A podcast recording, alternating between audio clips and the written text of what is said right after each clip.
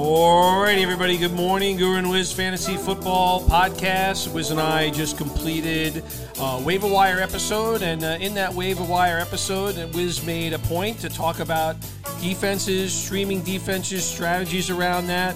Uh, we're going to continue our conversation around N F L defenses because defenses are a significant part of fantasy. Hopefully your league doesn't just completely discount it and make it an afterthought when it comes to fantasy football drafts.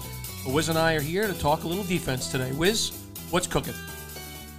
Yeah, all, uh, all good. And uh, I agree completely that, um, you know, ideally your league doesn't make all defenses the same and kind of irrelevant. So the first order of business is go to your homepage in your league, go on and click on league details, and take a few minutes of your time and study the scoring system. Study what you get for sacks and interceptions and fumbles, fumbles recovered. Does your defense give points uh, for yards against? Uh, does your defense? Uh, does your league give points for points against? What is it? Is it difficult to gain a lot of points? I think. In most leagues, unfortunately, the way the setup is, um, if you're in a snake draft, which I believe, you know, somewhere around seventy, seventy-five percent of leagues are snake drafts, then there's nothing really to say. You're probably going to be taking your defense and kicker in some, um, in, some in either order with your last two picks. Um, but it still doesn't mean that you should make the right pick. But, um, the most important thing, and I'm sure you would agree with this, is everyone should go to their uh, league homepage and study the scoring system. If I told you how many guys that we know do not know their league scoring system, um, it's just it's kind of it's kind of startling. But then again, um, it's understandable based on their results. No, and I and I agree. I think first off, you know, there as you said, we've been doing a lot of mock drafts, and you see at the end of drafts, really, it's just defenses and kickers that are going late in the drafts. Uh, in auction drafts, in some leagues, you know, you don't see a defense go for more than two dollars because their relevance is restricted by the scoring system. We like to, in most of the leagues that we are in, is, is defense has to be recognized. Defense slash special teams has to be recognized for their contributions, uh, even getting points for things like block field goals. Goals for um, you know uh, touchdowns when it comes to touchdowns, defensive touchdowns, all that sort of stuff. That's it's all very important. So just make sure you're looking at your scoring system. I, I agree with that uh, wholeheartedly. Um, and and I don't think you know you know in some leagues where you only have to keep a kicker and a defense. Uh, I think what you want to do in some instances is is you you know you could be one of those owners where you're actually streaming a choice between two defenses. You have two better defenses. You know, don't don't just take for granted the defensive position, especially if your scoring system does reward it. You know, sometimes even though you only have to carry one defense, it may be a good luxury to actually have two defenses so that you can kind of mix and match uh, depending on the matchups. Because you know, each and every week, week in and week out, even if you have an elite defense, some of some of those matchups and given the rules that are in place in the N F L, it's going to be very challenging for defenses to stop uh, you know elite elite offenses in this league. Yeah, I agree with that. And, you know, one one helpful thing maybe to do is if, you know, you're in a league where you could carry one defense, you know, it's not the worst idea to look at the schedule and pick out a defense that you like and look at their schedule and say, okay, this is a very good defense, but they have a very difficult matchup in week eight, in weeks eleven, in weeks thirteen. Let me look at a different defense that may not even be ranked um, that high, but have good matchups or presumed to be good matchups before the season starts. And I'm going to, you know, either draft that second defense or I know they'll be on the waiver wire and I'll put a little notation to pick them up. So there's nothing wrong with streaming, mixing and matches your defense. I know you're a big believer in cold weather matchups on defense. As you know, the weather gets into you know, the season gets into November and December, um, and the weather gets a little colder. And those outdoor East Coast games, uh, you could some have some advantages there. So uh, I think there are different ways to go about it.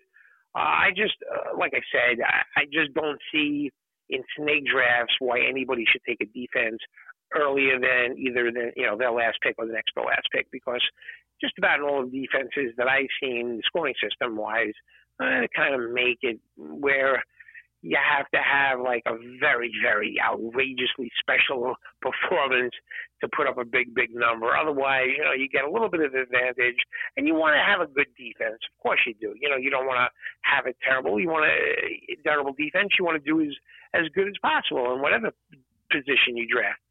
So, uh, but look at your scoring system, and I think uh, the mix and match system, which you like to do, is a uh, is is a good is a good teaching tool for, for people to know about it. Yeah, and I, and I definitely focus on that as we get later in the season, where I really need to win games, say in week twelve, thirteen, or fourteen of the regular season, and and and of course in the playoffs when you want to make sure that your matchups kind of fit fit one another. Uh, the likelihood that even in a league where I only have to keep one defense, that I'm keeping two defenses late in the season is probably a very high uh, uh, pri- high percentage that I'll probably be doing that uh, as a result of some of the things that Wiz just mentioned. So yeah, it's it's it's important.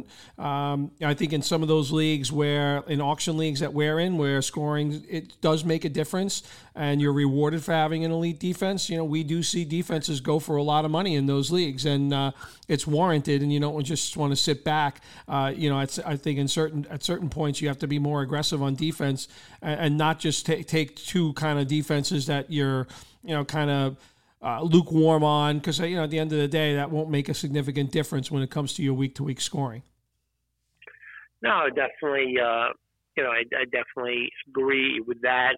I'm going to talk about a defense or two that, you know, I'm looking at, uh, you know, maybe off the radar outside the top ten or twelve uh, defenses that, you know, that, that look pretty good. I mean, you know, the Giants um, – the Giants don't have a great football team, but just looking at the division they're in, um, and I don't know, Dak Prescott banged up, and I'm not sure if Fitzpatrick can have some, you know, will have some bad games, and Jalen Hurts is still learning the position. I'm kind of liking the Giants' defense. It's kind of like an off-the-radar, in most people's eyes, defense, certainly worth, worthy of streaming. Uh, the coach is a good defensive coach. Uh, he really understands defense. Um, they have uh, they have some terrific players on the defensive side of the football. I'm kind of looking at the Giants, the, your beloved New York Football Giants, as kind of like an off-the-radar defense for this upcoming season. How do you, what, what do you think about the Giants? Yeah, so, you know, I, I wanted, to, I did want to mention where, uh, and we've discussed this a lot on this podcast, about what what uh, I would say ineffective offenses uh, mean for your defensive side of the football. So, um that would be my one concern when it comes to the Giants. So what, what what do we mean when we talked about this? We talked about the Tampa Bay Buccaneers a couple of years ago uh, when Jameis Winston was there.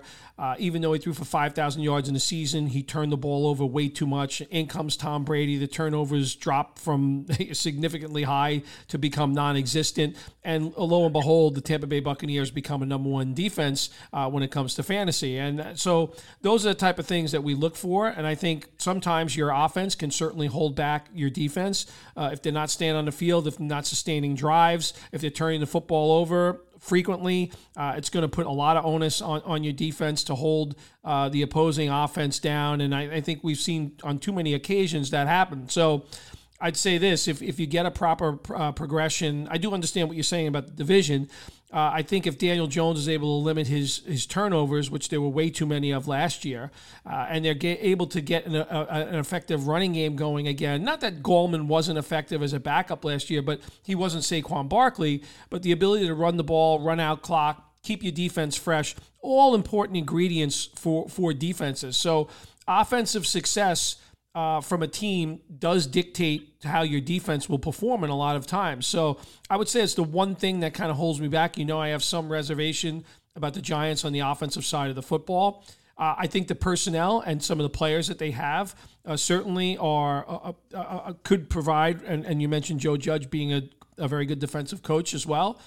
I think all of that makes sense, uh, but again, you're going to need the offense to cooperate and not to turn the football over, and if you get that, you know, I think the Giants have some playmakers on defense and could make a difference in your fantasy season. Yeah, do you, uh, was there any team like, I mean, look, we could come on here and say, yeah, the Steelers and the Washington football team and the Bucks and the Rams. Yeah, everybody understands that. But do you have anyone like outside the top ten or twelve or even fifteen that you're keeping your eye on, whether it's like kind of an under the radar defense, a streaming defense, or just a defense that you're kind of keeping your eye on? So I, I would say this: uh, there is a lot of variability in in in uh, prognosticators in terms of their rankings when it comes to defenses. I've seen teams like like Miami, for example, who really thrived off turnovers last year. You talk about a defensive coach, Brian Flores.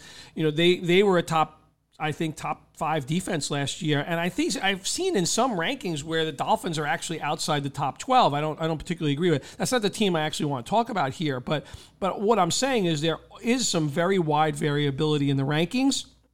I've been a little bit surprised how Pavlovian uh, some defensive rankers have become when it comes to teams like the Steelers and the Ravens, for example, where in the case of the Steelers, I think there's some question marks around that offense. Uh, and and then and, and we talked about that uh, around the Baltimore Ravens. I think they've lost a number of key players. I don't know that they're going to be as effective as they've been over the years on defense. There seems to be some kind of Pavlovian response, like I said, to rank these teams in the top five. So that's uh, th- that's what I would say there. Um, so defenses that I'm kind of on the outside, that are kind of on the outside right now in terms of top twelve that I'm keeping an eye on. So there's three of them that I actually did want to mention. There's Seattle. Uh, who I think finished the season last year, second half of the season, as a top five defense. Jamal Adams coming over in that trade made a difference. Uh, certainly the defense was helped out by the offense playing a little bit more conservatively, but they were a highly ranked defense in the second half of the season, and they just re-signed Adams, and they, they are ranked outside the top twelve. Granted, they do play in a difficult division, no question about that. I think two teams where... Uh, have been uh, affected different ways, one by injury and two by the ineffectiveness of the offense, but have some elite stars on it. So I'm looking at both the Chicago Bears and the Los Angeles Chargers. It's been a number of years since the Bears have been an elite defense. It's been a few years since that Khalil Mack, Mack trade. They have other very good defensive players. They have run stoppers, guys in the secondary that are very good. And the Chargers certainly have a lot of big names that are going to be returning. They've made some good draft picks over the years. But both those teams seem to be dra- being drafted kind of outside the top fifteen in terms of defenses. And I think the Bear offense will be better. And I think in the case of, of, of the Chargers, if they can keep some of those players healthy, uh, I think you could be looking at a defense that's maybe maybe being taken for granted when it comes to fantasy this year. Yeah, I don't mind. I don't mind those teams. I mean, the Bears. Uh, you know, you get the you get the double whammy, right? You get a lot of talent, and then you get late season weather. So the Bears is always one that I keep my eye on as well. Um, Yeah, the Chargers, they have a lot of talent on defense. There's no question about that. You know, James can stay healthy. He's a terrific player. Um, so I, I understand that. I understand those picks. And, uh, you know, they're all ranked outside. I mean, I'm talking about the uh, the Seahawks, the Char- the Los Angeles Chargers, and the Bears were all ranked outside the top twelve for sure uh, as a, you know, as a top twelve defense, so those are interesting ones to stream and keep your eye on as well. Uh, you know, I, I just think mixing and matching, and like you said, you know, taking one of the top ten defenses and then picking another one up uh, along the way based on matchups is probably the best and safest way to go about it. But, um, you know, unless something is done with your defensive scoring system, you know, you're not looking to take a defense before you, you know, at, at earliest your next to last pick uh, when you're taking in a snake draft. But uh, but I, I think the the interesting thing about the defense is, is there there's always a defense that really steps up and becomes like dominant when you weren't sure. That was the Washington football team. And then you have teams that kind of go the other way, where they're like ranked as a top five defense, and all of a sudden, Minnesota Vikings. I mean, so these are the things that you want to avoid going the wrong way, and you want to pre be preemptive when it's going the right way. So this is what we're trying to do when we're giving defenses that are ranked outside the top twelve or even fifteen. Let me ask you a question, Wiz. You, you mentioned the Vikings, and that was definitely a steep fall last year from a coach who was a defensive-minded coach in Mike Zimmer. That secondary was really terrible. They've had a they, the, the preseason has not been kind to them either in terms of the way things look. Um, you know, I, I look at some candidates for maybe fallbacks. You know, a team like the New Orleans Saints, yes, they've been an offensive juggernaut, but things have kind of changed the way they've run their team on offense the last few years. And the Saints defense has been a highly ranked defense over the last, uh, over the last few seasons. Uh, you know, with the potential change in scenery at the quarterback position, whether it's Jameis Winston or Tyson, Taysom Hill, that remains to be seen. But is there an opportunity where a defense that's been very consistent in the New Orleans Saints could take that step back this year? That's kind of like a prime example that I look at, a team that could potentially be impacted by other factors affecting the team. Yeah, I think I think the, the, the Saints situation is kind of baked into the cake already. I don't think anyone's really ranking them inside the top ten in terms of defense. Uh, you know, based on their defense, did, has did not look as strong as it's been in the past. And then most likely Winston's going to be in there. You know, there's going to be games where he's going to give the opposing offense a very short field. And if you're playing points against uh, with your defensive scoring system, you know, that's going to be hurtful. So, yeah, I think it's already kind of baked into the cake with the Saints. I don't think anyone's looking at them as a top ten defense. I know that I allowed zero equity in the Saints defense uh, this year.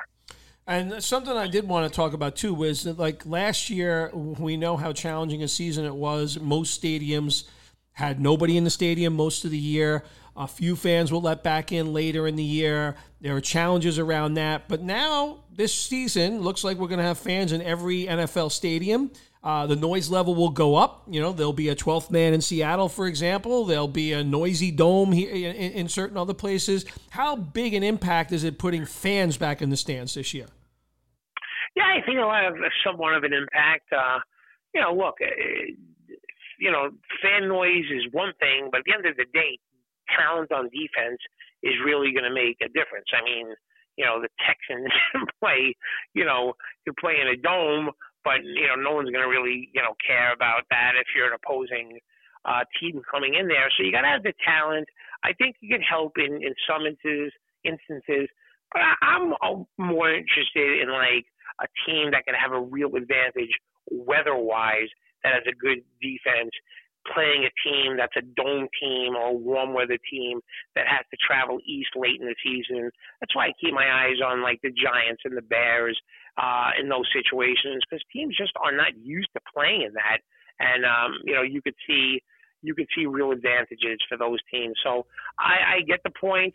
I talked about it last year about the Seahawks not having anyone in the stands, and that's always been a stadium. So, yeah, I think for some of those teams like the Saints, the, Steel- the Saints, the Seahawks, and the Vikings, it'll be an advantage, but uh, the Vikings the Vikings couldn't stop a nosebleed last year, so I'm not sure, you know, if, if having fans in the uh, in the arena is going to help them much. We'll have to see how that plays out, but certainly something uh, to keep your eye on. It, it'll be good to have fans back in the, in the stands just in general. Oh, uh, yeah, it, de- it definitely will be. And, and Wiz and I have talked about this. Defense is important. You want to look at your schedules. You want to pay attention to that. Uh, if you can stream matchups, yes, that's what you want to do. No question about it. Uh, but defense is an important part of fantasy, defense and special teams. There are a few teams that are able to get touchdowns as a result of having a better kick returner. I think you want to look out for those, those type of situations as well. Uh, you know, there's, there's a lot of factors that go into it, but it is a big part. I think there are a number of defenses this year that could Could take some steps up. A number of defenses, like I said, that I feel that maybe are just automatically being ranked, you know, kind of in the top five. I think there's a couple of defenses when I look at defenses like New England, who has a lot of players returning back that opted out last year, or San Francisco forty-niners, who had a lot of injuries impact their defenses. You know, I'm curious to see what those do, because I think those defenses could probably be ranked higher than they finished out last year. No, great. It's a good point. Um, Those, those, that's an, you know, another element, and uh, yeah, it's always it's always interesting to see um, the N F L schedule when that comes out, and taking a look at maybe, you know, which of those teams that play in cold weather uh, stadiums could have an advantage uh, late in the season. And uh, you know, we talked about for defense, Texas defense, the kicking game, and quarterback as well. So it, it just all boils down to preparation. It's something we keep talking about and talking about and talking about, and how we, you know, can drill that point across that, you know, you need to look at your scoring system, you need to understand your scoring system, and be prepared in terms of the schedule as well. So, Wiz, there's one defense I do want to ask you about that that could definitely be materially impacted by who who they go to decide to go with at quarterback. So the Denver Broncos, I think, have one of probably the more elite secondaries in the league this year. They've added talent both through free agency. They had talent there already. Uh, they did it through the draft. They play in a tough division. They have to play Kansas City two times. They have to play the Chargers two times, and the Raiders are, aren't exactly hapless on offense. Uh, but Denver, you know, you mentioned cold weather sometimes late in the season. Some some of the personnel, like I said, is talented there. But, you know, when I look at the quarterback situation, if they choose Locke, who turned the football over a lot, versus Teddy Bridgewater, will that have an impact on the defense? Yeah, it, it will uh, a little bit, certainly. Um, you know, Drew Locke, again, is, is a quarterback who – is capable of making big plays, but is capable and, and showing on more than occasion that he will make stupid plays and put his defense in poor position. Teddy Bridgewater is more of a grinder, a kind of a safer thrower, uh, kind of takes what the defense gives him. He doesn't have the same arm, obviously, uh, that Drew Locke. So, yeah, I, I think that could be a situation. I think the, the two things to keep your eye on are the Denver situation um, and the Saints situation, because you know, if it's Winston, it's probably better for the skill players, but their defense, special teams, I feel, takes a step back.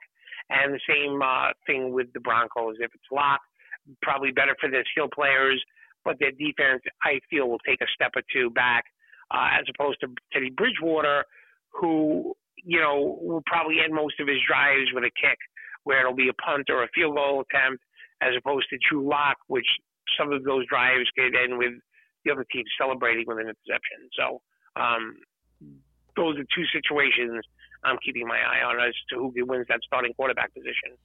All right, Wiz, great. Well, that's the wrap-up on the defenses here, Guru and Wiz Fantasy Football Podcast. We are on Spotify. We're on Apple Podcasts. We're on SoundCloud. Uh, Wiz and I will be cu- keeping the material coming out fast and furiously. A couple of weeks to go before really a huge week of drafts. I know my first draft is on September second, so they're coming fast. They're coming furiously, and uh, you and I are both excited about that. Good job as always, Wiz. Uh, again, Guru and Wiz Fantasy Football Podcast. Hope you have a good Sunday, everybody. You got it. Thanks a lot.